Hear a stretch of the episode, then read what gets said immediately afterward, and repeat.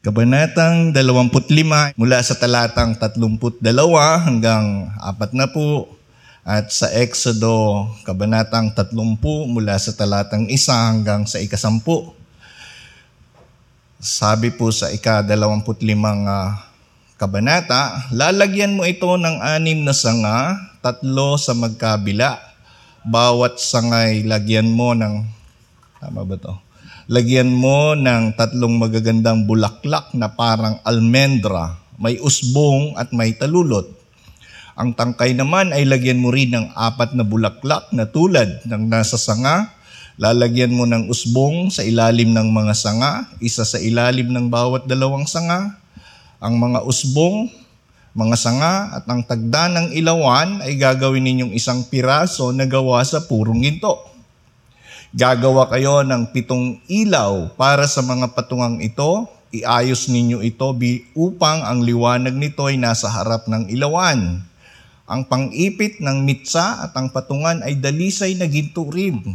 Sa lahat ng ito ay 35 kilong purong ginto ang gagamitin ninyo. Sundin mong mabuti ang planong ipinakita ko sa iyo sa bundok. Sa kabanatang 30, Gumawa ka ng altar na gawa sa akasya na sunugan ng insenso. Gawin mo itong parisukat. Punto limang metro ang haba, gayon din ang luwang at punto siyam na metro ang taas. Ang apat na sulok nito ay lalagyan mo ng sungay na kaisang piraso ng altar. Balutin mo rin ng purong ginto ang ibabaw, mga gilid at ang mga sungay nito Kabitan ito ng argolyang ginto sa magkabilang gilid at sa ibaba para pagsuutan ng pampasan na yari sa punong akasya at babalutin din ng ginto. Pagkayari, ilagay mo ito sa labas ng kortina ng kaba ng tipan at ng luklukan ng awa. Dito ko kayo tatagpuin. Tuwing umaga, naaayusin niya Aaron ng ilawan, magsusunog siya rito ng insenso Ganon din ang gagawin niya kung gabi kapag inihahanda niya ang ilawan. Patuloy ninyo itong gagawin sa lahat ng inyong salin lahi. Huwag kayong magsusunog dito ng insensong iba sa iniuutos ko. Huwag din kayong magdadala rito ng handog na susunugin, maging hayop, pagkaing butil o inumin Minsan isang taon, gaganapin ni Aaron ang seremonya sa pagpapatawad ng kasalanan. Ang apat na tulis ng altar ay papahiran ng dugo ng hayop na handog para sa kasalanan. Gawin ninyo ito habang panahon. Ang altar na ito ay ganap na sagrado at nakalaan kay Yahweh. Pagpalain tayo ng Panginoon sa pagkabasa ng kanyang salita. Tayo pong lahat ay uh, makakaupo na Magandang umaga sa ating lahat. Okay, alam ko po na gusto nyo mang magsalita pero dahil sa protocol ng ating government eh, talagang tiis-tiis muna. Ano? tiis-tiis muna yung ating uh, pagsasalita. Oh, even yung inyong mga ngiti, no? alam ko nakangiti yung iba, iba rito sa inyo pero tiis-tiis din ano kasi ayaw natin makahawa. Lalo na dito sa Naga, dumadami na daw yung mga nahahawaan. No? Pero salamat sa Panginoon dahil ang proteksyon ng Diyos ay nagpapatuloy, lalo na po doon sa mga sumusunod sa protocol. okay, so bago po yung mensahe ng Panginoon ngayong umaga, kayo po ba'y nagbabasa ng salita ng Diyos, yung Biblia? Araw-araw, sino nagtataas ng... Sinong, sinong may nagbabasa? Sige po, taas ang kamay. Yan. Kaway, kaway, kaway, kaway. Oh, praise God. Ang tanong, lalo na kung sa Exodo, naintindihan nyo ba? Kahit ako nung araw, nahihirapan magbasa ng Biblia sa Old Testament, especially itong mga pinagagawa ng Diyos sa sa mga Israelita. No? Ano ba yan? Sabi ko, nakakalito. No? Medyo hindi mo ma-appreciate. Pero habang pinag-aaralan, habang binabalikan, at minumuni-muni mo yung salita, unti-unti na-appreciate ko yung kalagayan ko ngayon bilang isang mananampalataya Nag-gets niyo po ibig ko sabihin? Kung baga nung araw, mahiwaga. No? Hindi natin maintindihan kasi hindi naman tayo mga Israelita. Tsaka thousand years, libong taon na itong nakaraan. Tapos, ngayon, kristyano ka. Appreciated mo masyado yung iyong buhay sa Panginoon. Ano, nagsisi ka sa kasalanan mo, tapos sumasampalataya ka kay Kristo, nagbabasa ka ng kanyang salita, sinusunod mo ang kanyang kalooban. Ang daming mga pagbabago. Na-appreciate mo yung buhay mo bilang isang mananampalataya. Pero hindi mo ma-appreciate yung unang panahon kung bakit ito ginawa ng mga Israelita at bakit natin pinagninilay-nilayan ngayon. No? Yun ang kaibahan. Parang ganito rin yan eh kung noon yung buhay mo, parang hindi mo appreciate dahil ang dami mong makalukuhan sa buhay, pero nung tinawag ka ng Diyos, naging mananampalataya ka na, appreciated mo ng husto, no? Parang ganun din yan. Hindi ko sinasabing masama yung buhay natin ng mga nakaraan. Ang kaibahan lang, mas appreciated mo yung buhay mo ngayon dahil na kay Kristo ka na. Liban na lang kung hindi ka pa Kristiyano, hindi ka pa totoong na kay Kristo, hindi mo ma-appreciate. Baka nandito ka lang dahil gusto mo lang dahil nandito lang yung crush mo, o nandito lang yung, yung uh, dahil maganda, malamig, parang ganon. Pero hindi eh. Iba pa rin talaga pagka ikaw ay isang mananampalataya. Ngayon, balikan natin yung kasaysayan. Dapat naaalaala natin palagi yung kasaysayan. Kung ano yung ating katayuan ngayon, ano ba yung mga sinasabi sa kasaysayan para yung kabuuhan, no? Ma-appreciate nating lahat. Pag-usapan natin ng ating serye yung series natin sa tabernakulo. Kapatid, pakilabas nga yung ating ano. Ayan. Huwag na muna yan. Doon muna tayo sa title. Pag-uusapan natin yung ang dakong banal. Okay? Anyway, ganito po pala yung design ng tabernacle. Huwag mo na yan. Tama, ibalik mo muna doon, doon sa, sa una, sa una. Yan. Okay? Hindi yan, hindi yan, hindi yan. Okay? Yan, ito, ito. Ito po yung tabernacle ng pinagawa ng Panginoon. Ano? Ito yung outer court, yung pinag-usapan natin nung nakaraan. Dito sa tabernacle, makikita natin, may isang square na makikita, hindi pala square. Ano ba tawag nito? Parisukat ba yun? Yan. Tapos, may division siya. Ito yung tinatawag na the most holy place, no? Ayan, the most holy place. O yung sa Tagalog, lugar ng kabanal-banalan. Tapos, itong area na to, the holy place. Ito yung ating pag-uusapan ngayon. Tapos ito yung outer court dito, ito outer court. Ngayon. Diyan sa sa kalagayan sa kabuuan ng tabernakulo, may mga makikita kayong mga kasangkapan diyan, no? Furniture, parang ganon.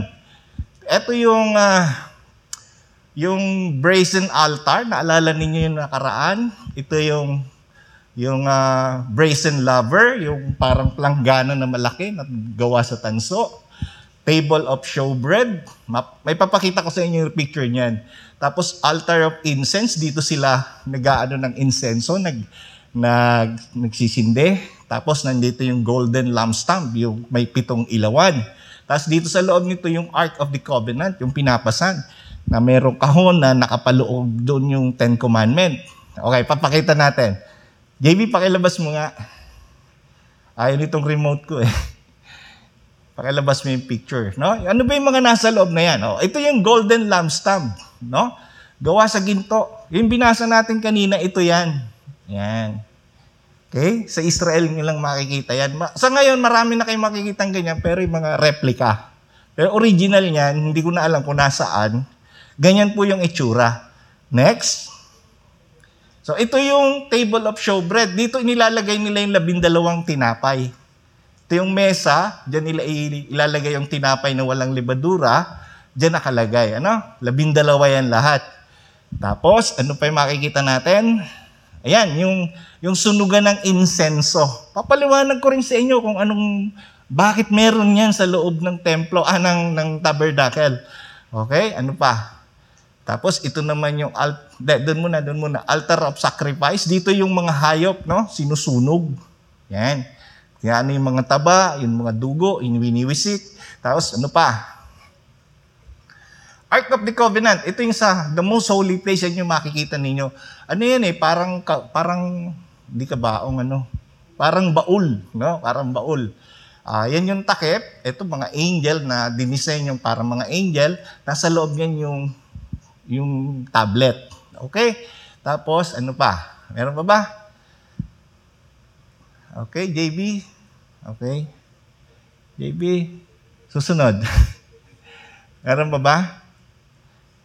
Okay. Ayan, bronze of laver. Yung, ito yung nakaraan, no? Diyan sila. Makintab yan, actually, parang salamin, no? Kaya ang salita ng Diyos, parang salamin din, eh. Nagagamit nila sa mga, sa mga pag, pag-aalay nila sa Panginoon. Yung mga ritual, no? Kaya merong tinatawag na uh, uh, mga kautusan tungkol sa pag sa mga ritual nila. Tapos ano pa? Uh, meron pa ba? Wala na. Okay. So punta na tayo sa title. Ang title po ng ating pag-uusapan ngayon, ang dakong banal sa tabernakulo. Okay, nung nakaraan, the outer court o yung patio, ngayon ang dakong banal. Papasok na tayo. Kumbaga sa sa sitwasyon, dati pinag-usapan lang natin yung second floor. ngayon, dito na tayo sa third floor. Okay, parang ganon. Usapan natin. Doon po sa ating uh, paksa, alam naman natin ano, sa panimula, na noon inutusan si Moises ng Diyos na gumawa ng tabernakulo ayon sa mga disenyong ipinakita o ipinahayag ng Diyos sa kanya. Sumunod si Moises. Yun ang maganda ron. Sumunod si Moises kasama ang mga nagboluntaryong gumawa sa bawat detalye. Okay? Kasama yung mga nag-volunteer, mga uh, gagawa tayo dito, kailangan namin magagamit. So, marami, mga manggagawa, sumama sila. Tapos, ang mga mamamayan naman ay nag-ambag ng kanilang kayamanan. Tandaan natin ano, ang karamihan sa mga Israelitang ito ay may bahagi sa tabernakulo. Nung nanawagan si Moses na, oh, bigay ninyo yung mga inyong mga kayamanan, mga pwedeng gamitin, ibinigay ng mga Israelita. Actually, yun yung mga galing sa Ehipto nung araw nung umalis sila. Tapos, sa pagbibigay ng maraming tao, ito napakaganda. Sabi ni Moses, tama na. Sobra na, no? Kaya ipinahinto na ni Moises ang pagbibigay dahil sapat na ang mga kaloob o yung mga kailangan sa paggagawa ng tabernakulo. Maraming kalalakihan at kababaihan ang voluntaryong nagkaisa o nakiisa sa paggawa ng mga kagamitan at mga telang kailangan para sa tabernakulo. So kung titingnan natin ano, plano ng Diyos, ipinarating sa kanyang bayan, tapos yung mga mamamayan, nakiisa. Di ba ang ganda ng ganon? Yung walang walang walang uh, nagsasabi kayo kayo na lang diyan, magagaling naman kayo. Kayo kayo na lang diyan, mayayaman naman kayo. Kayo kayo na lang diyan, total kayo naman ang may alam. Walang ganun. Yun ang maganda sa mga mamamayan ng Diyos. Kaya sa dakong patio, makikita natin, ay nakatayo ang altar ng paghahandog. So yung binanggit ko na kanina, ang tatsong ang tansong palanggana, yung last time na last Sunday natin pinag-usapan. Sa dakong banal, dito tayo ngayon, ay mayroong nakatayong gintong ilawan. So yung parang nakita ninyo na letter U tapos may pitong mga ilawan, yun yung makikita natin. Ang mesa ng handog ng tinapay, o nakita nyo na kanina, yung may mga tinatinapay, at ang altar ng sunugan ng insenso. Sa dakong kabanal-banalan ay nakatayo ang kabanang tipan at ang luklukan ng awa. No? Kaya't ating pag-uusapan ang mga kagamitang ito sa loob ng dakong banal. Excited ba kayong malaman? Ah, kaway-kaway, yung mga gustong malaman. yan, yan, yan. Gusto kasi na-excite kayo, no? Uh, yun pala yun. Parang ganun. Mamaya malalaman ninyo, yun pala yun. Una natin pag-usapan, gusto kong i-share sa inyo, unang pag-uusapan natin, ito yung gintong ilawan. JB, pwede mo balikan mo yung gintong ilawan? Para makita nila, ma-appreciate nila yung gintong ilawan na yan. Talaga namang kulay gold. Nag-research po kami, no? Kaya ang hirap po gumagawa rin ng sermon ng mga unang panahon kasi i-research mo. Yan, ganyan, ganyan, no? 1, 2, 3, 4, 5, 6, 7. So, ganyan na ganyan. Yan yung, yung inilagay nila dyan sa loob ng dakong banal. Yung gintong ilawan na yan, ang dakong banal, kung bakit meron yan, alam nyo ba na sa dakong banal ay walang bintana? Nakatulad niyan, may mga siwang ng liwanag pagka binuksan ninyo yung curtain. Doon yung dakong banal, walang kurtina. Diretso lang yan na tela. No? Tela. Tapos, madilim yon. Madilim yung dakong banal na yon. Ang ilawan, ang siyang tanging pinagmumulan ng liwanag. Ganun lang siya. Kung bakit nakakagawa yung mga yung mga pare o yung mga saserdote doon eh ang kanilang source ng liwanag yung ilaw na sinisindihan diyan. Okay? Pag wala ito, madilim. Pero pag nakailaw yan, pwede kang gumawa ng mga gagawin mo sa loob. No? Kaya makikita natin, kung wala ang ilaw na yan, walang magagawa yung mga saserdote sa kanilang paglilingkod. Yan yung kalagayan. So siguro yung iba sa inyo magtatanong, eh bakit hindi nilalagyan ng, ng bintana? Pwede naman, hindi po. Dahil nung ipinagawa nila ang tabernakulo, sadya talagang walang bintana. Sarado. Pag nilagyan mo yan ng bintana at utos ng Diyos, walang bintana, magagalit siya. So ano ngayon ang ibig sabihin? Bakit may ilawan? Napakasimple lang. Kapag ka madilim, kahit ikaw, literal, pag madilim, mahirap gumawa. Di ba? Nagigets niya po? Pagka madilim, hindi mo kayang makita yung mga dapat mong makita. Hindi mo nga mapi-perfect kung anong kulay, yung kulay ng ginto. Pero dahil maliwanag, dahil sa ilawang iyan, makikita mo sa madilim yung mga bagay na dapat mong makita. Madali kang makagagalaw, madali kang makakakilos, nagagamit mo mga mata mo, hindi ka matitisod. Malinaw? Ang tanong, anong kaugnayan yan sa atin? Diyan sa bulletin ninyo, tingnan ninyo sa pagsasabuhay kinonekta kagad natin yung application. Sa ating kalagayan, dahil wala na tayo sa unang panahon, gusto ko pong sabihin sa ating lahat, alam nyo ba na si Kristo ang ilaw ng sanlibutan? Do you believe that? Naniniwala kayo? Kung titingnan natin, napakalinaw niya nung sinabi ni Jesus, hindi ko na ipapakita sa inyo no, kung saan verse, i-take note nyo na lang, sa John chapter 8 verse 12. Sinabi yan ng Panginoon sa mga pariseyo. Sinabi niya rin ito sa John chapter 9 verse 5. Gets natin? At sinabi niya rin ito sa John chapter 12 verse 46. Tingnan niyo na lang. Pero gusto ko pong i-emphasize na itong si Kristo, siya, siya rin ang ilaw ng ating buhay. Malinaw? Kung wala si Kristo, bilang ilaw ng sanlibutan, hindi rin magliliwanag ang buhay ng bawat isa sa atin. Malinaw po. Eh bakit kanyo, pastor? Bakit kailangan na nagliliwanag tayo? Ang pinag-usapan natin, hindi literal na nagliliwanag tayo na parang bumbilya. No? Naalala ko si Elder Binon, pag tumatayo rito, talagang nagliliwanag. Kasi yung spotlight tumatama sa noo. Eh, wala na siyang buhok. Makintab. Gusto ko pong sabihin sa inyo to. Kung wala si Kristo, sa palagay mo, magliliwanag din kaya ang buhay mo. O, ngayon, pag-usapan natin. Ano ang halaga ng liwanag sa buhay ng tao? Nahuhulaan nyo? Ito po. Sabi ng Biblia, ang ating mundo, bagamat itong mundong ito ay napakaganda, pero alam nyo ba na ito ay nasa kadiliman? Pastor naman, bakit may araw naman? Masabi mong madilim, gabi lang naman dumidilim. Yes, ang kadilimang tinutukoy, kung titingnan natin sa Ephesians, dahil sa kasalanan.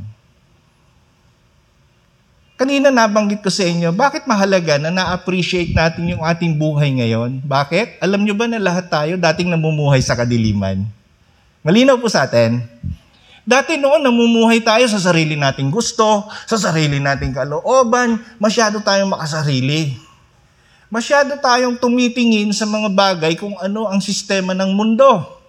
Samantalang nung tayo ay nagsuko ng buhay kay Kristo, kinilala natin siya, kaya ang naging desisyon natin magsisi sa kasalanan, yun na ang simula sa paghakbang na tayo ay lumilipat sa liwanag. Malinaw? Kaya kung ang buhay mo mula sa kadiliman, nagsisi ka sa iyong pamumuhay sa kadiliman dahil sa kasalanan, ikaw ngayon ay namumuhay sa liwanag ayon sa liwanag ni Kristo. Yun yung katotohanan sa buhay ng bawat mananampalataya.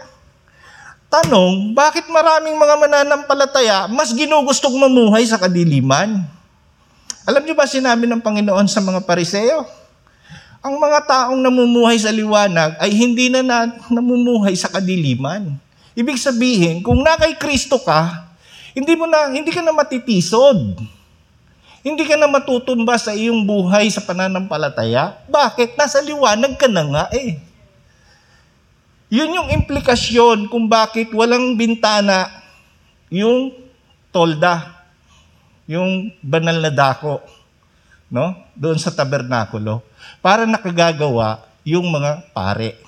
Sa buhay ng isang mananampalataya, mula sa kadiliman ng iyong buhay dahil sa kasalanan, ikaw ngayon ay iniahon ng Panginoon at iniligay sa kanyang kaliwanagan.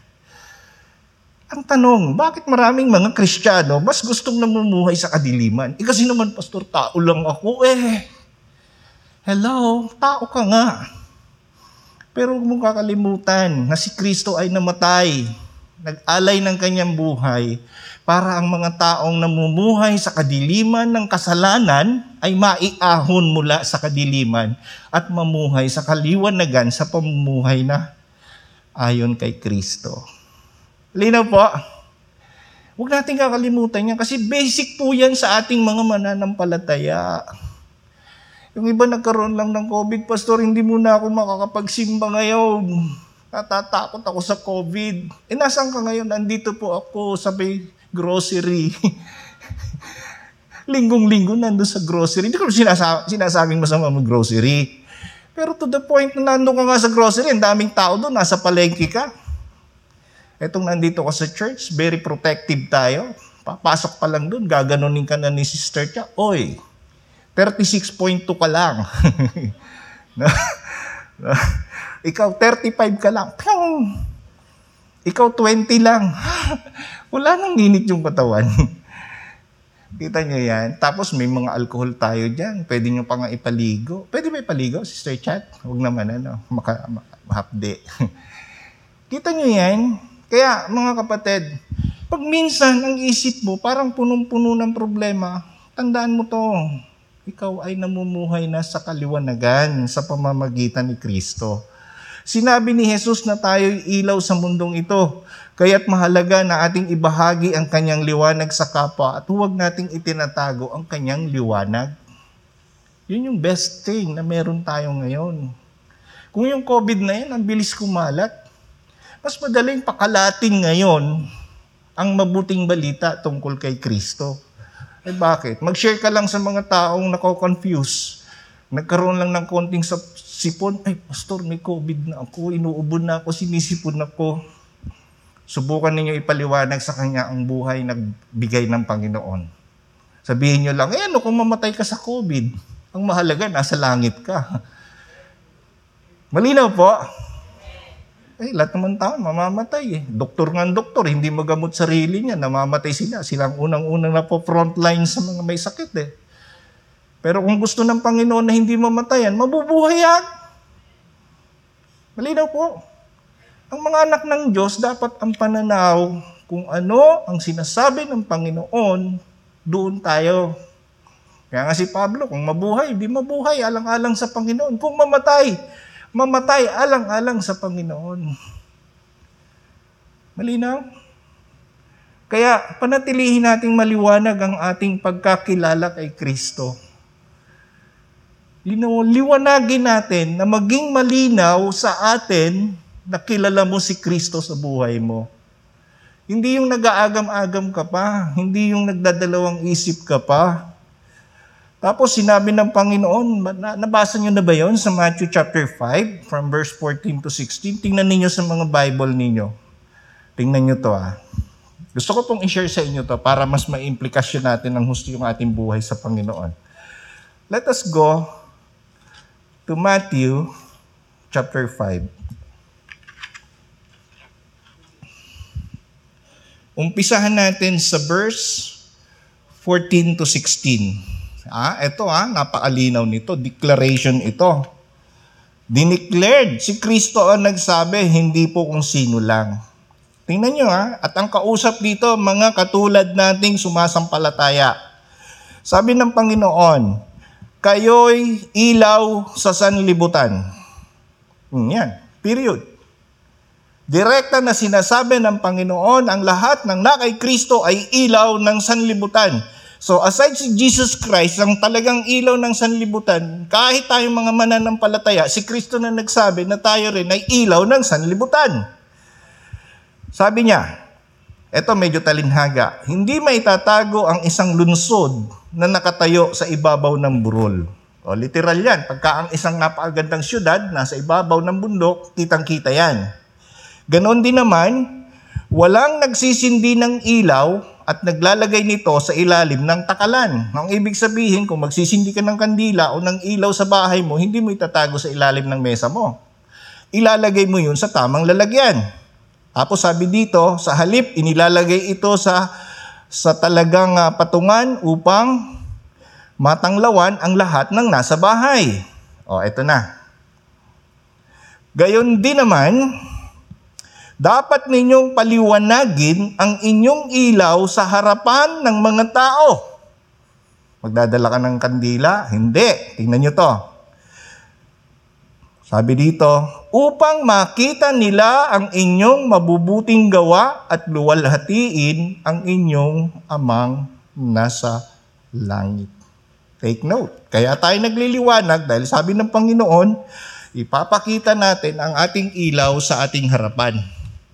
At ang ilaw na tinutukoy, si Kristo, na meron ang mga mananampalataya na nakikita sa ating mga mabubuting gawa. Nakikita sa ating pamumuhay. Nakikita sa ating mga ginagawa. Nakikita sa iyo araw-araw, hindi lamang linggo. Malinaw po.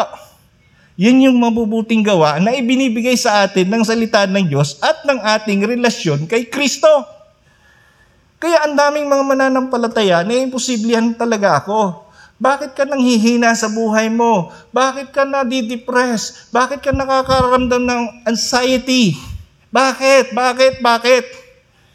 Isa lang ang ibig sabihin yan. Nagdedepende ka sa sarili mo. Dapat maging dependent ka doon sa source of light. Walang iba kundi si Kristo. Amen? Ito ah, gawin natin parang scientific. Nakita niyo ba kung bakit ang buwan nagliliwanag kung gabi? Ang ganda baga pagka na-appreciate natin ang buwan na nagliliwanag, lalo na kung full moon. Yung, yung buwan may sariling ilaw. Saan nagmumula yung ilaw niya? Hindi ba sa araw? Nagre-reflect lang yung liwanag ng araw habang ang buwan tinitingnan natin ng gabi. Pero na-appreciate natin yung ganda ng buwan dahil sa liwanag. Alam nyo ba na ganyan din ang buhay natin? Na dapat nagmamanifest yung liwanag sa atin ni Kristo dahil ito ang dapat nakikita ng sangkatauhan. Oh. Eh kaya lang, ang dami kasing mga katwiran ng mga Kristiyano ngayon. Eh kasi ginagawa naman ng kapitbahay namin, gagawin ko na rin. Alam mo, kahit mali, mali, gagawin mo pa rin. Nasaan yung liwanag mo? Malinaw po. Kaya ito, ang sino mang liwanag, hindi na kailangang matisod. Hindi na kailangan. Dapat nga, kung halimbawa, meron kang isang kapatid na nakita mong katitisuran, hindi mo kailangang matisod. Anong gagawin mo? Ipanalangin mo yung kapatid mo na magbalik loob sa Diyos. Lalo na yung mga Kristiyanong hindi makapagpatawad, ay ang daming ganyan ngayon. Ano ba yan? Paano mo masasabi na ini-enjoy mo yung kapatawaran ng Diyos kung ikaw mismo hindi mo magawang makapagpatawad sa nagkasala sa iyo? Eh kasi naman, Pastor, paulit-ulit. Alam niyo, yung ang gusto ng Panginoon, yung paulit-ulit na may mga nangyayari sa ating mga parang imposible no, na mapatawad. Kasi yung ugali natin, yung ating ugali na pansarili, dinudurog yan ng Panginoon eh. Pag durog na durog ka na, i-assemble niya yung dating ikaw, aayusin niya ayon sa kagustuhan niyang disenyo ng buhay niya, ng buhay ng gusto sa atin ng Panginoon.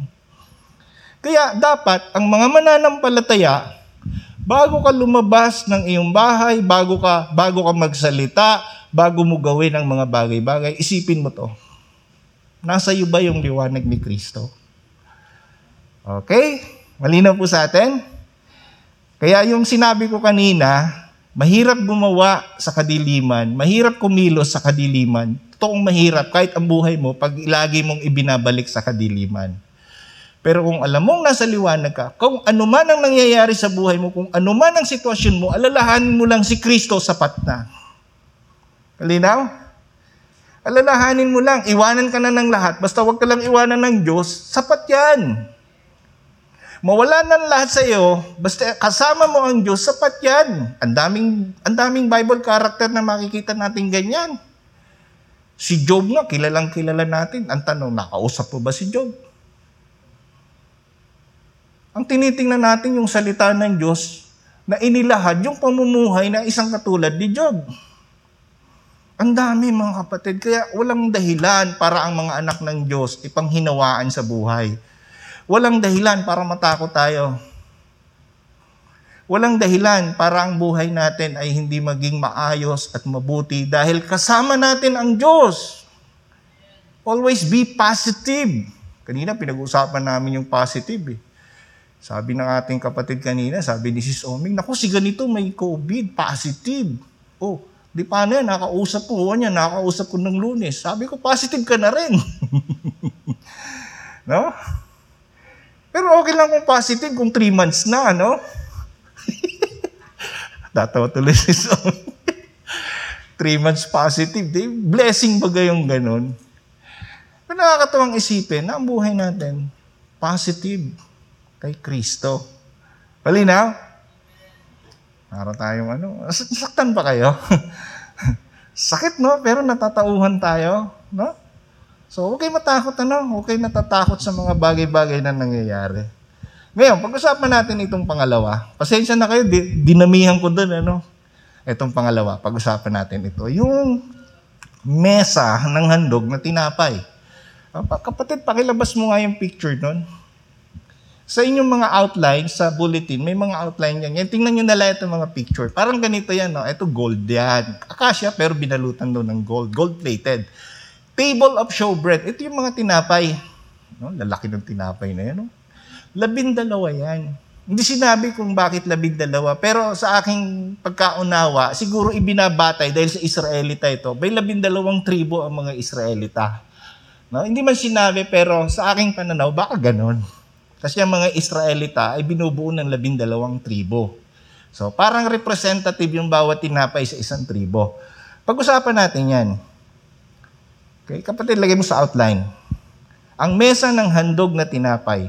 Nagbigay utos ang Diyos kay Moises na maglagay ng mga pinggan at mangkok. Sa loob yan, ha? Okay. Alam nyo ba na ito'y nagpapahiwatig na iyon ang kaharian ng Diyos o tahanan ng Diyos? According to chapter 25, verse 8 to 9. So, may mga gamit doon aside sa mesa na yan, may mga pang mga pinggan, may mangkok, gagamitin nila sa pagkain. Eh, sino kakain? Yung mga Israelita? Hindi. Hindi. Yung mga pari. O kaya, itong mga katulad ni Aaron. Sabi dito, doon ay may labing dalawang tinapay na iaalay sa Panginoon na kung paanong ilalaan din ito kay Aaron at sa kanyang mga anak na lalaki upang kainin sa dakong banal. So par ceremonial, no? Kaya may ceremonial law na tinutupad at isinasagawa itong mga Israelita. Tandaan natin, ang batas nila hindi lang moral, kasama yung ceremonial law kaya ginawa itong tabernacle. Ngayon, gusto ko pong sabihin sa ating lahat mga kapatid, itong napakaganda Ito'y nagpapahiwatig na iyon ang tahanan ng Diyos. Nang ibig sabihin, tingnan natin ito sa pagsasabuhan. Tingnan ninyo sa bulletin ninyo. Salamat sa Panginoon sa kanyang mga probisyon. Okay? Bakit? Sapagkat siya ang nagbibigay ng mga pagpapala upang matamo natin ang lahat ng ito. Ayon sa John chapter 3 verse 27. Paano provision nyo? Nung araw, ginagawa yan as a ceremonial. Na utos ng Panginoon. Okay? Ceremonial yon. Sa panahon natin ngayon, gusto ko pong sabihin sa ating lahat kung bakit ka nabubuhay sa mundong ito dahil ibinibigay ng Diyos ang lahat ng provision sa atin. Take note, lahat ng kailangan natin, hindi ng gusto natin. Okay? Iba yung kailangan natin, iba sa gusto natin. Lahat ng mga kailangan natin, ibinibigay ng Diyos at yon ang provision niya sa ating buhay. Kaya huwag kang magtaka kung bakit meron kang pagpapala. Malinaw? Mamuhay tayong magkakalapit sa kanyang mga pangako bilang isang tunay na pamilya ng Diyos. Alam niyo ba mga kapatid, na ang unang-unang probisyon na ibinigay sa atin ng Diyos ay walang iba kundi ang ating mismong Panginoong Heso Kristo. Malinaw? Paano nangyari, Pastor, na si Kristo ay naging provision? Tanungin ko, sa, ko kayo, sino sa bawat isa sa atin dito, kahit sinong tao sa buong mundo ang nakita ninyo na kayang iligtas ang kanyang sarili sa kasalanan? Wala. Dahil lang sabi ng Biblia, lahat nagkasala, walang matuwid, wala kahit isa. Ang lahat hindi nakaabot sa panuntunan ng Diyos, kaya't walang matuwid, wala kahit isa maliban kay Kristo.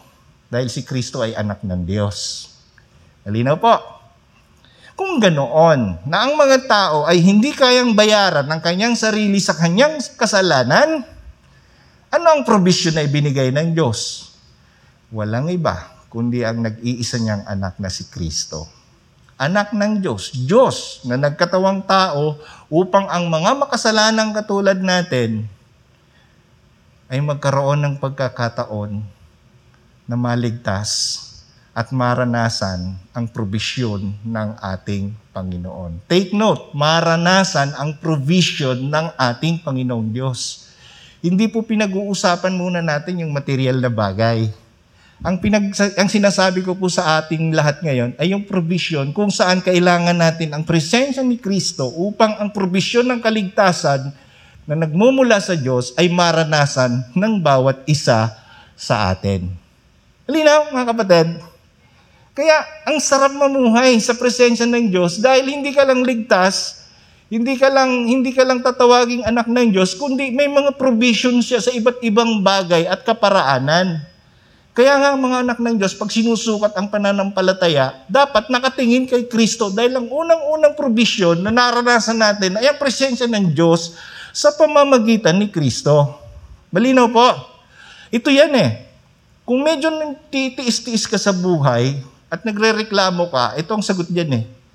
Kung yun ang pinakamahalagang bagay, hindi ipinagkait ng Diyos sa iyo na si Kristo yon, yun pang mga bagay na kailangan mong hindi ibigay niya. Malinaw? Kaya pagka may problema tayo, wala kang pera, may problema ka sa relationship, may problema ka sa kung anong bagay, Isipin nyo to. Kung yung pinakamahalagang bagay hindi pinagkait ng Ama sa ating lahat, bagamat hindi nga tayo karapat dapat doon, ibinigay pa rin ng Ama, how much more yung simpleng kailangan mo sa buhay? Nalinaw? Kaya hindi pwedeng sabihin natin na pinababayaan tayo ng Diyos. Yung iba kumakanta pa, natutulog ba ang Diyos? Hindi ganun. Diyos yan eh. Alam ng Diyos, even yung bilang ng ating mga buhok. Alam ng Diyos kung ilang beses kang humihinga. Alam ng Diyos kung gaano raw karami yung ating mga ugat sa ating katawan. Alam ng Diyos kung paano ka haharap sa mga problema mo. Har- alam ng Diyos. Hindi ka pa pinanganganak, alam na nga ng Diyos eh. So bakit ka pa magdududa? Kaya kung may problema man tayo mga kapatid, tandaan nyo to. Ang ating Panginoong Diyos hindi nagkukulang sa atin. Then in fact, sinabi niya nga sa isang, sa isang tao noon na siya yung tinapay ng buhay. Nagigets natin? Sabi ng Panginoon doon sa isang kausap niya, Ako ang tinapay ng buhay.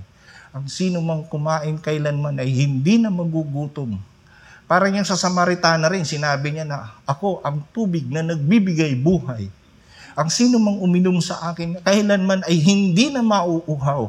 Sabi ng Samaritana, Lord, bigyan niyo po ako niyan. Pero nakamit ng Samaritana, yung kanyang kailangan, yung presensya ni Kristo. Paano nangyari? Doon niya naunawaan na siya pala ay may asawang pagkarami-rami. O lima yata iyon Nagbalik loob siya sa Panginoon, namuhay sa katwiran, at pinatawad siya ng Panginoong Heso Kristo. Yun lamang po yun. Then everything, okay na. Hindi ko pinadadali ang kaligtasan, ang proseso ng kaligtasan, mga kapatid. Ang proseso ng kaligtasan, kailangan mong daanan at unawain kung ano ang sinasabi ng kasulatan at kung ano ang pangako sa iyo ng Panginoon.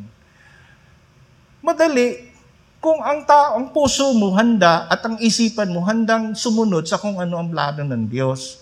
Pero mahirap sa mga taong naninindigan sa kanyang sariling kaparaanan. Malinaw po? Kaya kung ang Diyos, ang source ng lahat ng mga provision natin, kung ang kaligtasan nagmumula sa Kanya, alalahanin mo rin na kung anong kailangan mo sa buhay, ibibigay din yan ng Panginoon. Hindi mo kailangan pahirapan ng sarili mo. Gawin mo lang yung tama alang-alang sa Panginoon. Then everything will be okay. Naalala ko yung isang oportunidad, last month lang, merong nangako sa amin na mag-open ng business. Hindi ko na po sasabihin kung anong business. Then sabi niya, o ikaw ang magiging aking parang ano dyan, yung stockist. O yung parang uh, tawag nito. Ako ang mag-stock ng kanyang mga item, then ako ang magsisale. Pagdating ng oras, doon sa Eriga, sa iba binigay. Sa iba binigay, eh grabe na yung bahay namin, inayos na namin, lalagyan na namin ng dapat ilagay, yung freezer na malaki, tinatanong ko na kung magkano yun. Handang-handa na kami mag-asawa. Eh sa iba binigay, anong gagawin mo? Alam nyo, nakangiti kami mag-asawa at malugod naming tinanggap. Ibig sabihin lamang yan, may mas magandang negosyo ang Panginoon na pwedeng ibigay sa amin. Then everything will be alright. So paano yung needs namin? Bahala si Lord. Tinawag niya kami maglingkod. Di maglingkod lang sa Kanya. Bahala siya. Everything will follow. Yan naman yung pinangahawakan ko ever since pa eh. Kaya naniniwala ako na ganyan din sa bawat kalagayan ng ating buhay. Iba-iba. Pero iisa ang Diyos na tumawag sa atin. Naniniwala kayo doon? Kaya ang salita ng Diyos, napakamahalaga. Bakit? Ang salita ng Diyos ay pagkain ng ating kaluluwa. Naalala ninyo nung tinutokso ng Diablo si, Satan, ni, si Jesus Christ, tinutok siya ni Satan sa chapter 4, verse 4. Sabi ng Panginoon, hindi lamang sa tinapay nabubuhay ang tao, kundi sa bawat salita din naman ng Diyos. Hindi sinasabi na ang pagkain material ay hindi mahalaga. Pero sabi ng Panginoon, hindi ka lang sa pagkain ng pisikal mong kalagayan nabubuhay, kundi sa bawat salita ng Diyos, spiritual. Ba, mahalaga ang salita ng Diyos. Eh bakit? Tandaan natin ang context, si Kristo tinutokso. Walang pagkain, 40 days and 40 nights. Pinadadali ni Satanas yung kalagayan ni Kristo sa pagtutubo sa sanlibutan. Eh pero kailangan dumaan sa proseso. Yun yung gustong sundan ng Panginoon dahil yun yung gusto ng Ama. Etong si Satanas, pinadadali yung proseso. Pero sabi ng Panginoon, hindi lamang sa tinapay, nabubuhay ang tao, kundi sa bawat salita din naman ang salita ng Diyos. O sa salita ng Diyos na nagmumula sa kanyang mga bibig.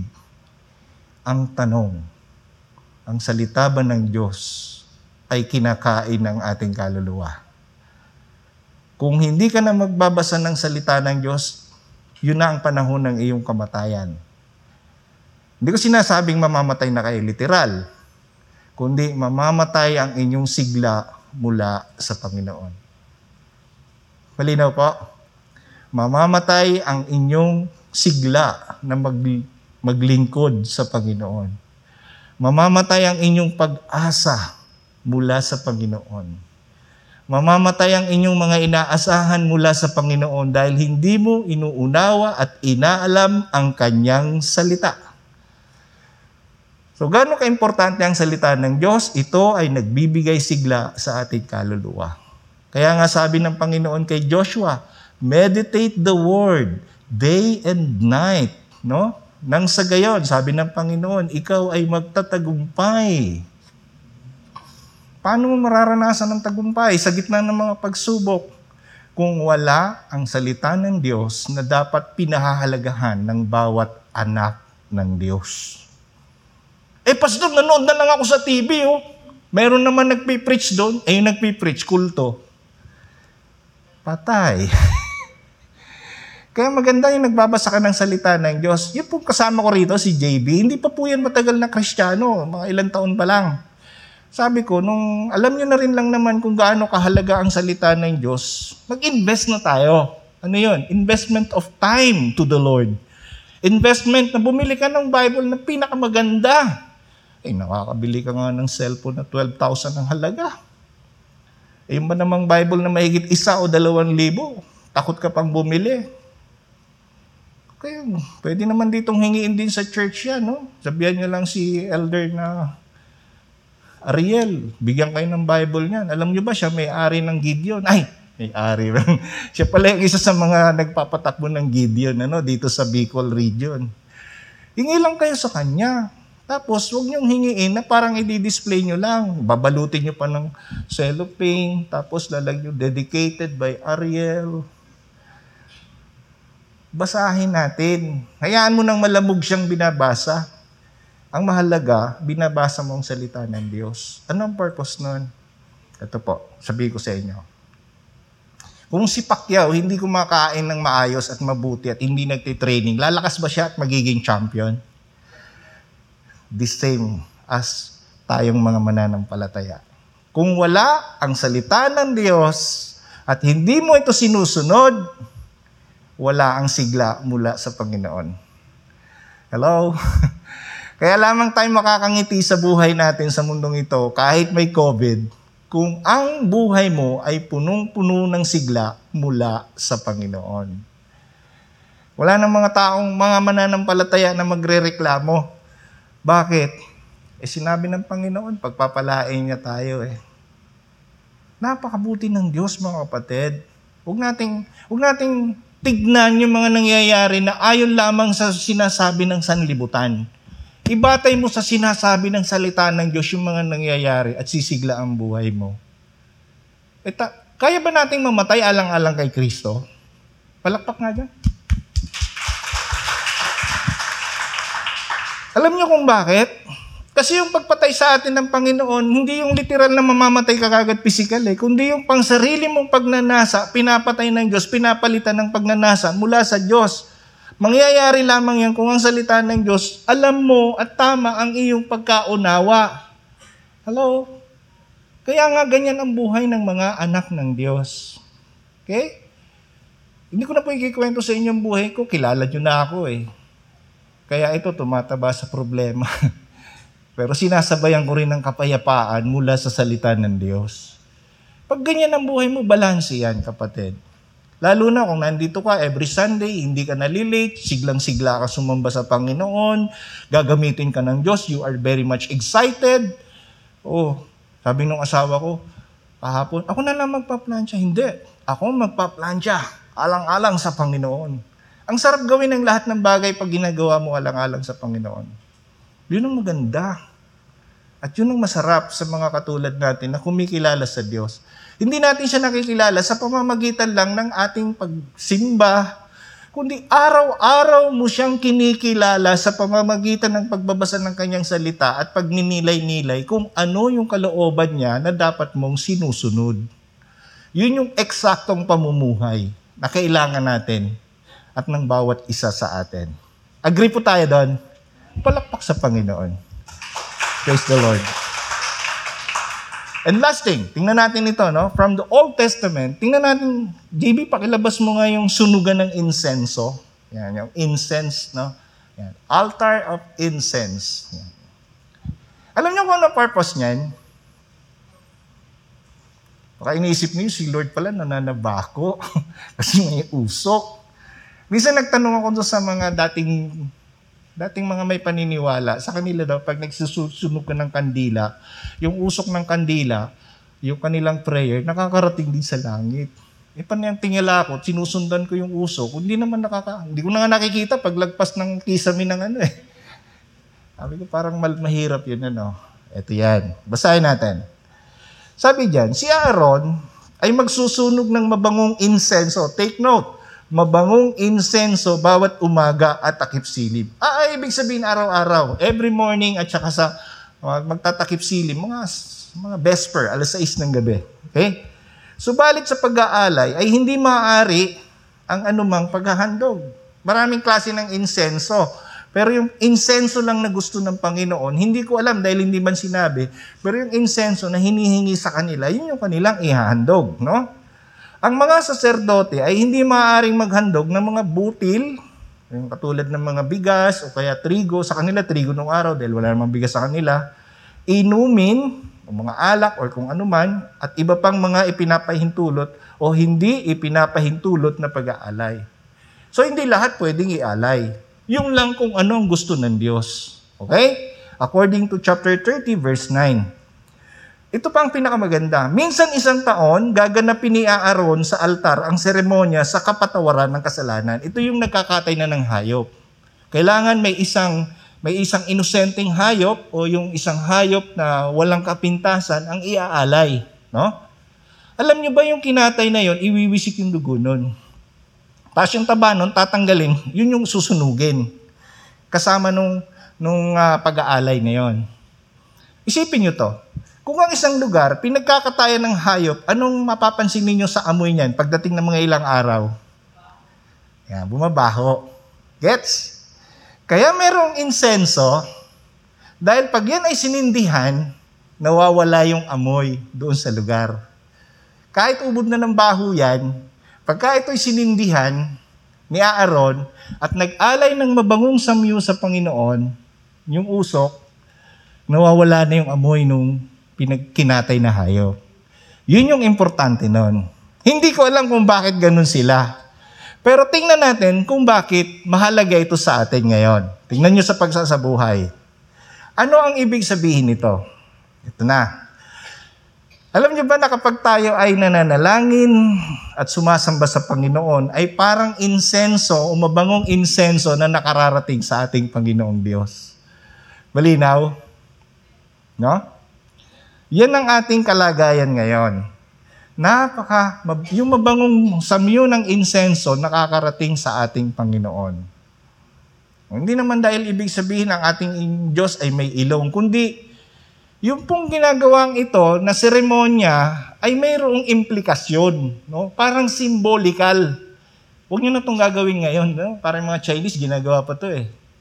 O yung dati nating paniniwala, may mga sindi-sindi pang kandila. Pagkatapos napabayaan yung kandila, nasunog pa yung bahay. Huwag nyo na itong gagawin. Tingnan nyo to, no? Sa mga anak ng Diyos, sa mga mananampalataya, basahin natin itong Revelation 5.8, 1 Thessalonians chapter 5 verse 17, Romans chapter 12 verses 1 and 2. Gayunman ay maging maingat tayo sa mga handog na hindi karapat dapat tayo ay manalangin ng ayon sa kanyang kalooban sa espiritu at katotohanan. Balikan natin dahil ito akmang akma sa atin ngayon. Tingnan nyo to, no? Pahayag chapter 5 verse 8. Nang ito'y kunon niya, ito yung mga nakikita ni John, no? yung kanyang mga pangitain. Si John po, si Juan. Nagpatira pa sa harapan ng kordero. Ang korderong tinutukoy dito, si Jesus Christ. Yun yung mga panahon noon, yung mga, yung mga hayop na walang kapintasan, sila yung kordero. No? Tupa po ang tinutukoy diyan. Ang apat na nilalang na buhay at ang dalawamput apat na matatanda, may hawak na alpa ang bawat isa at may gintong mangkok na puno ng kamanyang, ito ang panalangin ng mga banal. Kita niya na? Nakita yan ni, ni John sa, sa mga mangyayari. Hindi pa natin naunawaan ng lubos yan, pero yan po yung nakita niya na no, sa, sa kanyang mga pangitain. At ano yung mga bagay na yan? This is about prayer ng mga banal. Again, sino yung mga banal na yon? Kaway-kaway, taas ang kamay. o, kita nyo na? Dito pa lang nananalangin ka na, nakikita na na, nakikita. Di dyan yung mga bagay na gagawin natin in the future. Wow!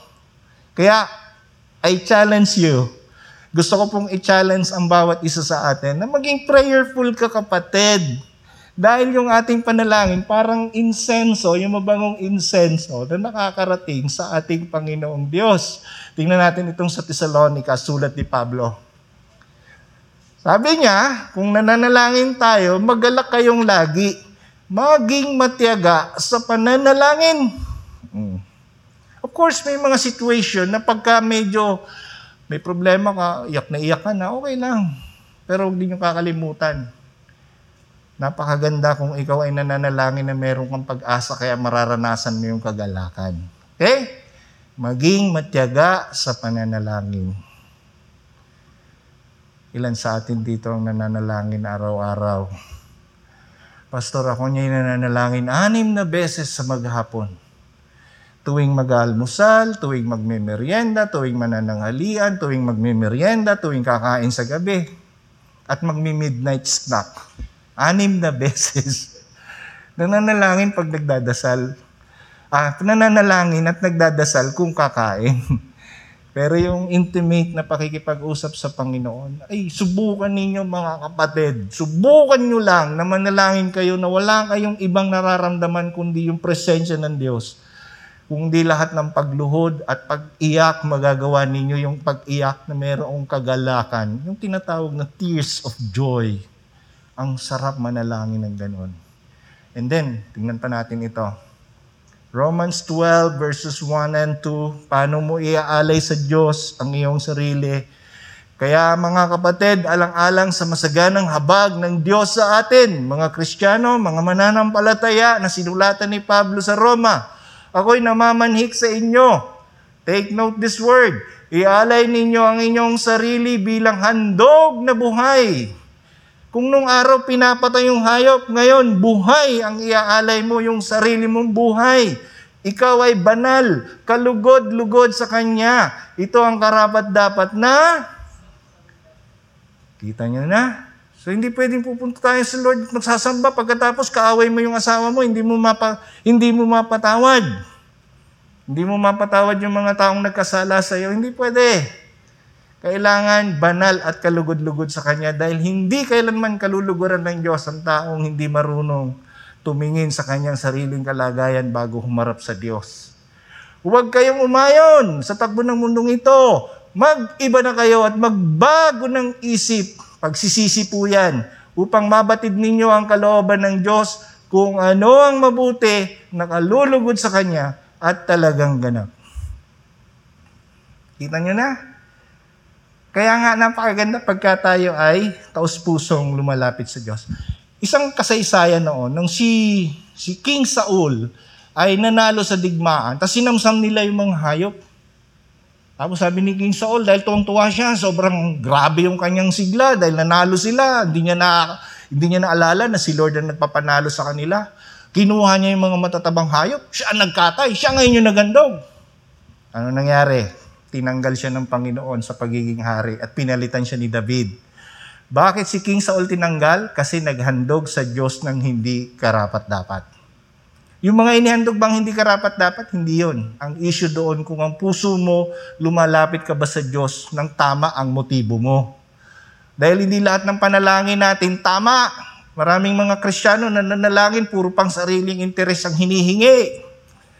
Ang hingiin natin kung anong kalooban ng Diyos. Tinuruan tayo ng Panginoon na manalangin sa Matthew chapter 6. Ganito kayong mananalangin. Di ba?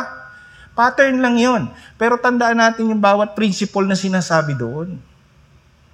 Na kung ano ang kalooban ng Diyos ang siyang dapat nasusunod dahil yun ang gagawin ng Panginoon. Hindi natin pwedeng turuan ang pinakamatalino, ang pinakamagaling, ang pinakamahusay sa lahat at walang iba kundi ang Diyos. Kaya hayaan mo lang kung anong kalooban ng Diyos at yun ang sundin natin. Gets? Ah, hindi naman masamang humingi sa Diyos ng kagalingan sa karamdaman, hindi masamang humingi sa Diyos ng pagpalain ka ng bahay at lupa, hindi masamang humingi sa Diyos ng maging matibay ka sa mga, sa mga pagsubok. Lahat po yan pwede natin ialay sa Panginoon. Ayon sa kanyang kalooban. Kaya, mga kapatid, napakagandang isipin na ang mga anak ng Diyos ay dapat tapat sa puso na dumadalangin dahil yun yung mabangong handog natin sa Panginoon. Dapat manatili tayong tapat at karapat dapat sa ating pagdulog sa ating Panginoong Diyos. Hindi porkit meron kang malaking i-offering or itatites, ikaw na yung magaling. No. Hindi dahil dahil ikaw ay pinakamagaling sa lahat, mangunguna ka na para sa lahat. No. Tanging Diyos ang pwedeng manguna sa bawat isa sa atin. At ang obligasyon natin sumunod sa kung ano ang ipinagagawa ng ating Panginoong Diyos. Amen? Tango lang, tango. Amen? Glory to the Lord. So tayong lahat ay tumayo at magpasalamat sa Panginoon. Ama naming banal, napakabuti niyo po na ipinahayag sa amin ang mga naganap noon sa kasaysayan, ng Israel doon po sa tabernakulo. Salamat po na ang mga bagay na iyon ay may may mga implikasyon sa aming buhay ngayon bilang mga anak mo, bilang mga mananampalataya, bilang mga taong tinawag mo mula sa karimlan at kadiliman ng mundong ito. Kaya ngayon, kami po ay nagagalak at lalo naming na-appreciate, Panginoon, ang inyong mga ginagawa. Dahil noon pa pala, ipinapahayag mo na kung ano ang aming magiging katayuan bilang mga mananampalataya. Kaya't ang aming panalangin, patuloy nawa na samahan mo kami sa kapangyarihan ng inyong banal na Espiritu. Puspusin niyo po kami ng kagalakan mula sa iyong mga salita. At patuloy din po na ihanda mo ang aming buhay na maging masunurin sa kalooban mo sapagkat ito, Panginoon, ang nakalulugod sa inyo. Kat umaasa ako na sa mga kapatid kong ito, patuloy niyo po silang iingatan, patuloy niyo silang pagpapalain, inyo po silang gagabayan, at dadalhin mo sila sa isang bagong yugto ng kanilang buhay na punong-puno ng pag-asa, punong-puno ng sigla at lakas sa kabila ng mga hamon at pagsubok ng aming mga buhay. Salamat po sa iyong banal na presensya, salamat po sa patuloy niyong pagkalinga, salamat din Panginoon sa pagkatunay na ikaw po ang aming kayamanan na kailanman ay hindi mawawala sa aming buhay. Muli, maraming salamat po. Patuloy niyo kaming pagpalain, Ama. Sa Kanya na makapag-iingat sa inyo upang hindi kayo magkasala at makapaghaharap sa inyo ng walang kapintasan at may malaking kagalakan sa Kanyang kaluwalhatian sa iisang Diyos na ating tagapagligtas sa pamamagitan ng ating Panginoong Hesus. Sa Kanya ang kapurihan, karangalan, kadakilaan at kapangyarihan mula pa noong una, ngayon at magpakailan pa man. Amen. Palakpakan natin ng Panginoon.